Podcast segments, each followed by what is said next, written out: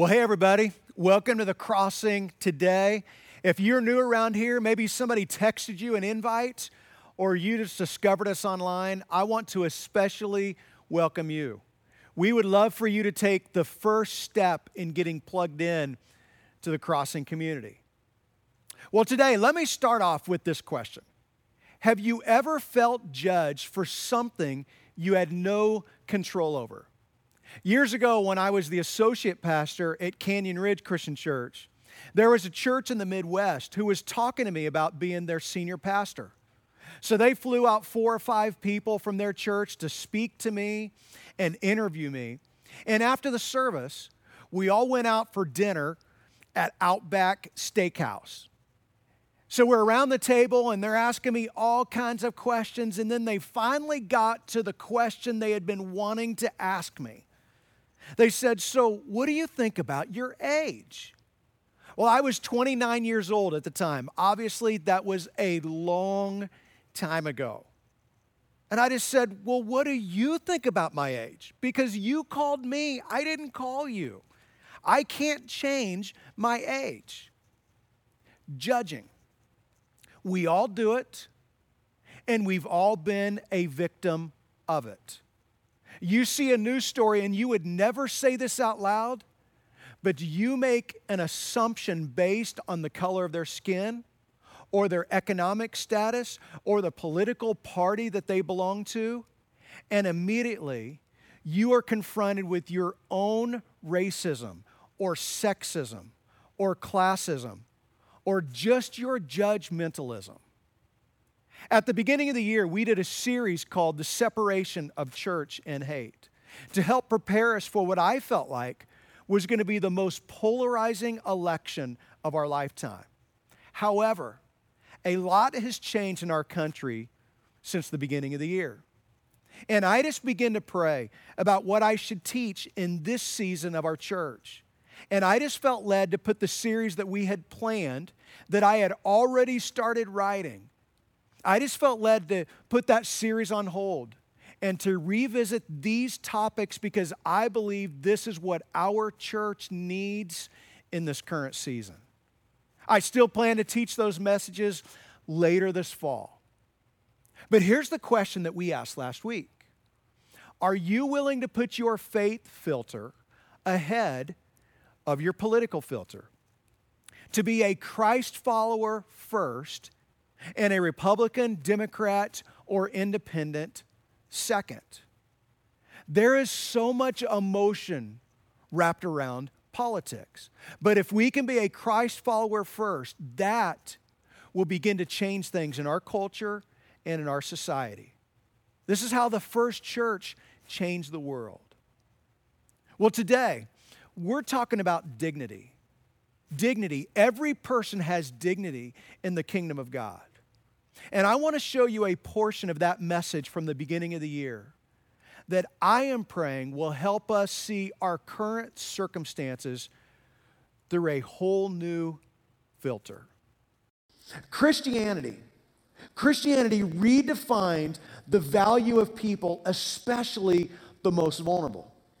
In the first century, children were not valued. If you had a child that you didn't want, oftentimes that would be a girl because they didn't value women. If you had a child that you didn't want, maybe your child had special needs, or maybe you thought that your wife had an affair, and so the baby born, you know, you didn't want it. You would take that child to the outside of the city, and you would just leave it outside of the gates for the child to die. In the first century, women were not, they were not valued. They were considered property. The poor were treated like they deserved to be poor. They must have done something to be poor, so you deserve to starve. You deserve to not have your needs met. Racism was not only accepted, it was encouraged. But Christianity turned the world upside down. Jesus came to break down every wall and every barrier, that now all people have dignity in the kingdom of God. Well, if you have your Bibles, I want you to turn to Acts chapter ten.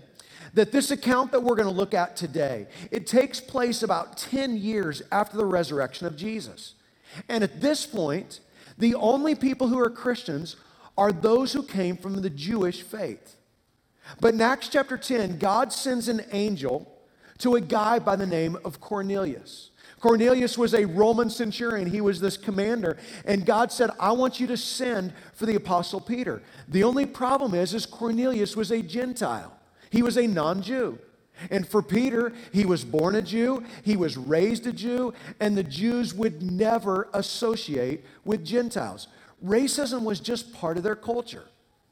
Well, at the same time that God was speaking to Cornelius, God was speaking to Peter through a dream. And in this dream, he shows Peter all of these animals that the Jews had considered unclean. It was these animals that they were not allowed to touch, they were not allowed to kill, they were not allowed to eat. And this is where we're going to pick up our story here in Acts chapter ten, beginning in verse thirteen. It says, Then a voice told him, Get up, Peter, kill and eat. Peter, have a ham sandwich. Have some bacon with your eggs. Have lobster for lunch. And then Peter begins to argue with God. Surely not, Lord, Peter replied. I have never eaten anything impure or unclean. You can see his self-righteous pride right here. God, I've always been a good Jewish boy. I've never eaten anything impure or unclean, and I'm not about to start now. The voice spoke to him a second time. Do not call anything impure that God has made clean. And this is so confusing to him because he has been taught his entire life that these animals are off limits. But this is not just about food. This is about people. Well, about that time, Peter hears a knock on the door. That Cornelius had sent three people to go get Peter and to bring him back to Cornelius' house. But Peter has never stepped foot into a Gentile's house, but because God told him, you go, don't be afraid to go, he went. It says Peter went inside, and he found a large gathering of people. That there was this large room just full of Gentiles. There was Cornelius, this Roman centurion. There was all of his friends and his family. There was women and children. And Peter feels so uncomfortable. And Peter's line is so offensive that it lets you know the struggle he's having trying to accept people that he's always been told not to associate with. He said to them, you are well aware, so this isn't a secret. Everybody knows this. Everybody knows these rules, these unwritten rules that we all fall follow by. You are well aware that it is against our law for a Jew to associate with or visit a Gentile. That as you know, we don't hang out with y'all. As you know, you know, we don't come into your house. As you know, I shouldn't even be here. Because the religion that he came from was exclusive and excluding. And now he's called to let go of all of that. He says, but God has shown me that I should not call anyone impure or unclean. In other words, what he is actually saying is, until yesterday, I considered all of you impure and unclean. The crazy thing is, his religion backed this up. His upbringing backed this up. His prejudice backed this up. His political view backed this up. But he has this realization. He says, I now realize how true it is that God does not show favoritism. This is a game changer. This is the first time he has ever seen this. God does not show favoritism, but accepts from every nation the one who fears him and does what is right. See, this is so intuitive to us. That God loves and accepts everyone. But the only reason this is intuitive to you is because you live in a culture that is influenced by Jesus. That you live in a culture that is influenced by Christianity, that we have lived in a Christian culture. Well, Peter tells him about the good news of Jesus, and Cornelius and his family receive Jesus, and then they are immediately baptized. And it is the first time the gospel has reached the non-Jews. And it took ten years after the resurrection for this to happen because it didn't dawn on anybody that Jesus was for everyone. The way I see it, There was two conversions that day. There was the conversion of Cornelius and his family, but the bigger conversion was the conversion of Peter and his heart. That Peter would have never accepted Cornelius, but God changed his heart. And at this point, you would think that everyone would be happy that the Gentiles are all included. But it's never that simple. And so Peter goes back home, and his Jewish Christian buddies criticize him. So, so when Peter went up to Jerusalem, the circumcised believers criticized him and said, "You went into the house of uncircumcised men and ate with them. We can't believe that you would do this." Now, here's what he talks about. He says, the uncircumcised believers. Now, some of you, as I just point this out, you're getting really uncomfortable right now. But let me just tell you what a circumcised believer is. This was a Jewish man who used to be Jewish who is now a Jesus follower. That's what this means. That they were followers of Jesus, but they hadn't let go of their prejudice yet. They were Jews first and Jesus followers second. And they criticized Peter. Not only did you go into the house of an uncircumcised man, you ate with them. I mean, what are you doing? Anytime you lead the way in breaking down walls, you will be criticized. Anytime that you build a bridge to someone who is not like you, you will be criticized. And Peter explains what God had done, how God brought these animals on a sheet before him to show him that nothing is impure or unclean that God has made clean, and how God threw open the doors for these Gentile believers to come to Jesus, and they were satisfied. And then they all lived happily ever. Yeah, not so much, not so much, because it's usually three steps forward and two steps back. That's the way it is in our life. That it's a process of letting go of whatever prejudices that you've had. Because for a lot of us, we think, well, I have dealt with this stuff. And then something happens that takes you right back to where you were before. That you have gone three steps forward but two steps back because now you have a story and something has happened to you. Well, fast forward about five years. And the gospel is now spreading throughout the world. The gospel is spreading to Gentile cities and Gentile countries. And the gospel spreads to a city called Antioch. Antioch is a multicultural, multi-ethnic city. It's about three hundred miles north of Jerusalem. And in Galatians chapter two, the Apostle Paul begins to confront Peter over going back into, taking two steps back to where he was before. It says, when Cephas came to Antioch, Cephas is just the name of Peter, but this is just in Aramaic. When Cephas came to Antioch, I opposed him to his face because he stood condemned. For before certain men came from James, he used to eat with the Gentiles. Now, when the Gentiles started becoming Christians, there was this thought that you had to become Jewish first. After all, Jesus was Jewish. All of the earliest followers were Jewish. And so they thought that you had to adopt these Jewish customs to become a Christian. Well, James, and maybe you don't know this, but James right here is the brother of Jesus. James was like the senior pastor in the church in Jerusalem. And Jerusalem was the headquarters of Christianity at this point. And so he sends this contingent of Jewish Christians to go check this out. Go find out what's happening in the Gentile world and then just come back to report. Well, when they show up, Peter is completely intimidated by these guys. It says, but when they arrived, he began to draw back, Peter began to draw back and separate himself from the Gentiles because he was afraid of those who belonged to the circumcision group.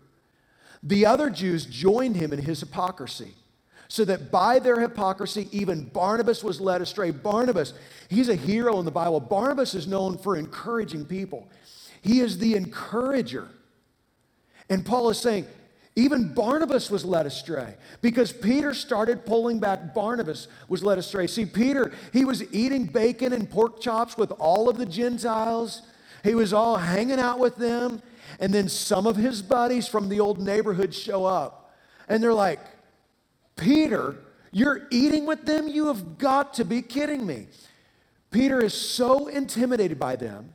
He pushes his chair back from that lunch table and leaves the lunch table of all the Gentiles, and he goes back to the lunch table with all of his Jewish friends. Now, you would think Peter, who is known as the Rock, you would think that the Rock would not be bothered by criticism. He would not be intimidated by criticism. But he stops associating with the Gentiles. And so the Apostle Paul confronts his sin. And he says, when I saw... Um, when I saw that they were not acting in line with the truth of the gospel, I said to Cephas in front of all of them, you are a Jew, yet you live like a Gentile and not like a Jew. How is it then that you force Gentiles to follow Jewish customs? Here's what Paul is saying. It's like, you were fine hanging out with the Gentiles before. You were fine eating bacon with them in the mornings with your eggs. You were fine, but then your Jewish Christian buddies show up, and you want now the Gentiles to conform to you. You were fine eating with them until you're criticized. Now you want them all to act like Jews. He says this is not in line with the truth of the gospel. You are going back on the racism of your past. You are not acting in line with the truth of the gospel. Because what Jesus did is Jesus broke down every barrier between every person. You see this over and over again in the life of Jesus. But if you look at John chapter four, where Jesus approaches the woman at the well, he breaks down every single barrier.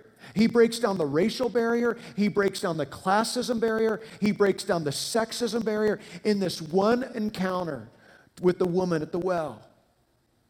Jesus broke down every barrier, and if you are a follower of Jesus, the gospel demands that you do the same thing, that you have a higher calling, that you answer to Jesus. So later on in Galatians, Paul wants to make it very clear that in the kingdom of Jesus, there is no Jew nor Greek, Neither fee, neither slave nor free. There is neither male and female, for you are all one in Christ Jesus. Paul wants to make this very clear, that there is neither Jew nor Gentile.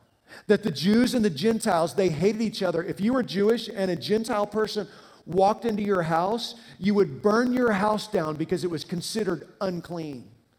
Paul is talking about racism here. Then this next one, we're like, duh, but this is revolutionary. He says there's neither slave nor free. There's neither slave nor free. He's talking about classism right here. See, slavery in the ancient world was not like slavery in the United States. Slavery in America was all about racism. It was about the color of skin. But in the ancient world, it was all about the rich and the poor. That if you miss your house payment, they will take your house and your wife. If you miss your payment on your oxen that you use to plow your fields, they will take you and your oxen. See, this is all about classism. And then Paul says this. He says, nor is there male and female. This is sexism right here. This is what he's talking about. That women were considered property.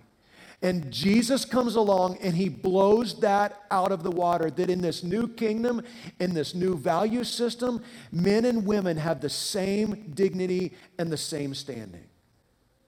That Jesus, what Jesus did for the, for the dignity of women, it is extraordinary. Let me just tell you, I don't know why every woman would not want to be a follower of Jesus for what he did for the status of women. He did more than any other person who has ever walked the face of the earth for women.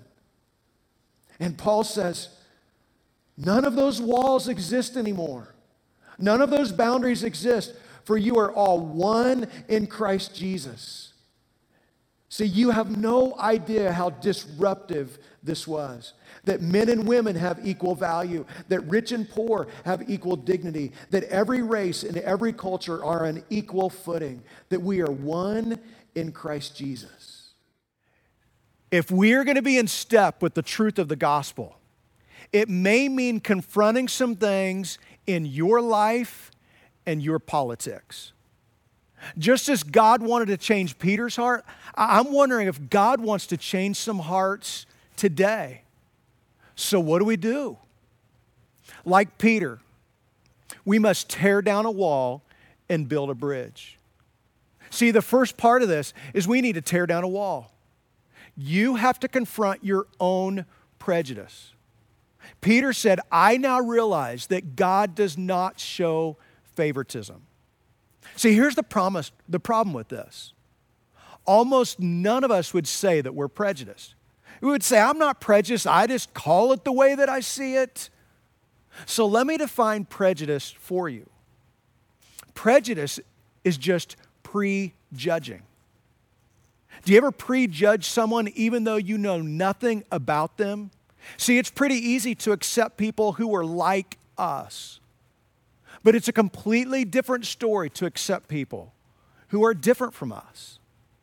If loving one another is the highest value in the kingdom of God, then you have to have the courage to identify your prejudices. Here's the second part of this. It's to build a bridge.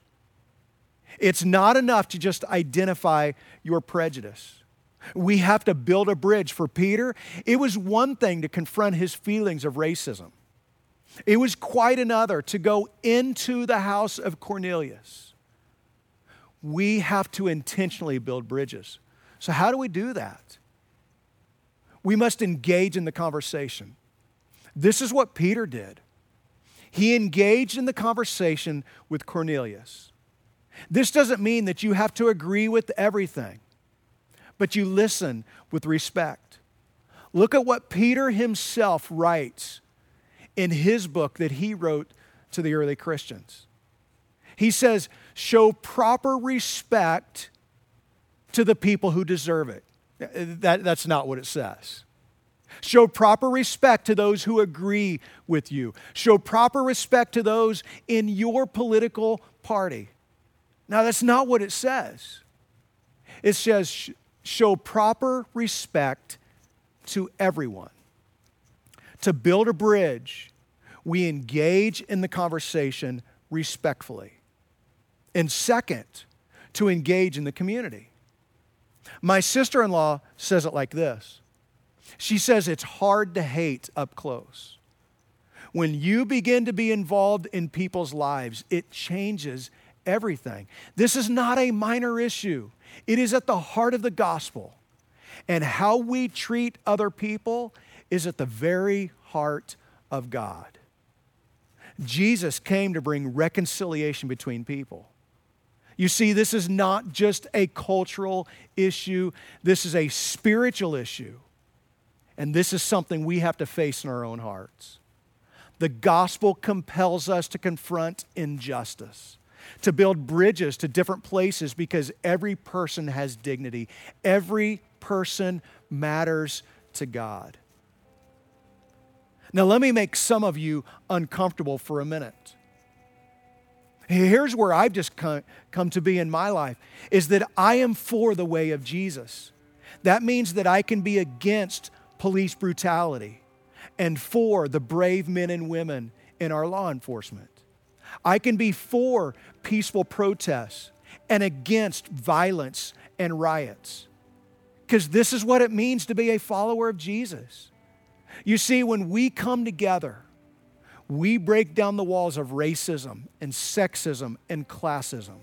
We break down the walls of Republican and Democrat, because this is what it means to be in step with the gospel of Christ. I want to show you the verses the Apostle Paul writes before the scripture that we read earlier, before the scripture where he says there's no Jew or no Gentile, no slave, nor free, male, nor female. Here's what he says in Galatians chapter three. He says, so in Christ Jesus, you are all children of God through faith. For all of you who were baptized into Christ have clothed yourself with Christ.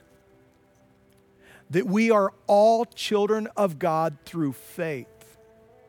And if you've been baptized into Christ, you have clothed yourself with Christ. That you are a Christ follower first. And the way that we give dignity to other people reflects Christ to our world. Let me just close our time together right now just by praying. And so if you're, if you feel comfortable with it, would you just close your eyes? And maybe it's just a time for you just to reflect on your own life. Maybe to deal with some things that have been in your heart that God needs to begin to clean out. Let's just pray together. God, we thank you that Jesus came for all people. He came for all people. And for all of us who are followers of Christ, for all of us who've been baptized into Christ, we have clothed ourselves with Christ, which means we have given up our right to have it our way. That we are a Christ follower first and foremost in our life. And so God, if you need to do work in us, would you do that now? Would you clean out whatever area of our heart that we've let darkness take over? Would you help us to be people that show dignity to every single person, whether they agree with us or not? And so we lay all of this at the feet of Jesus. Amen.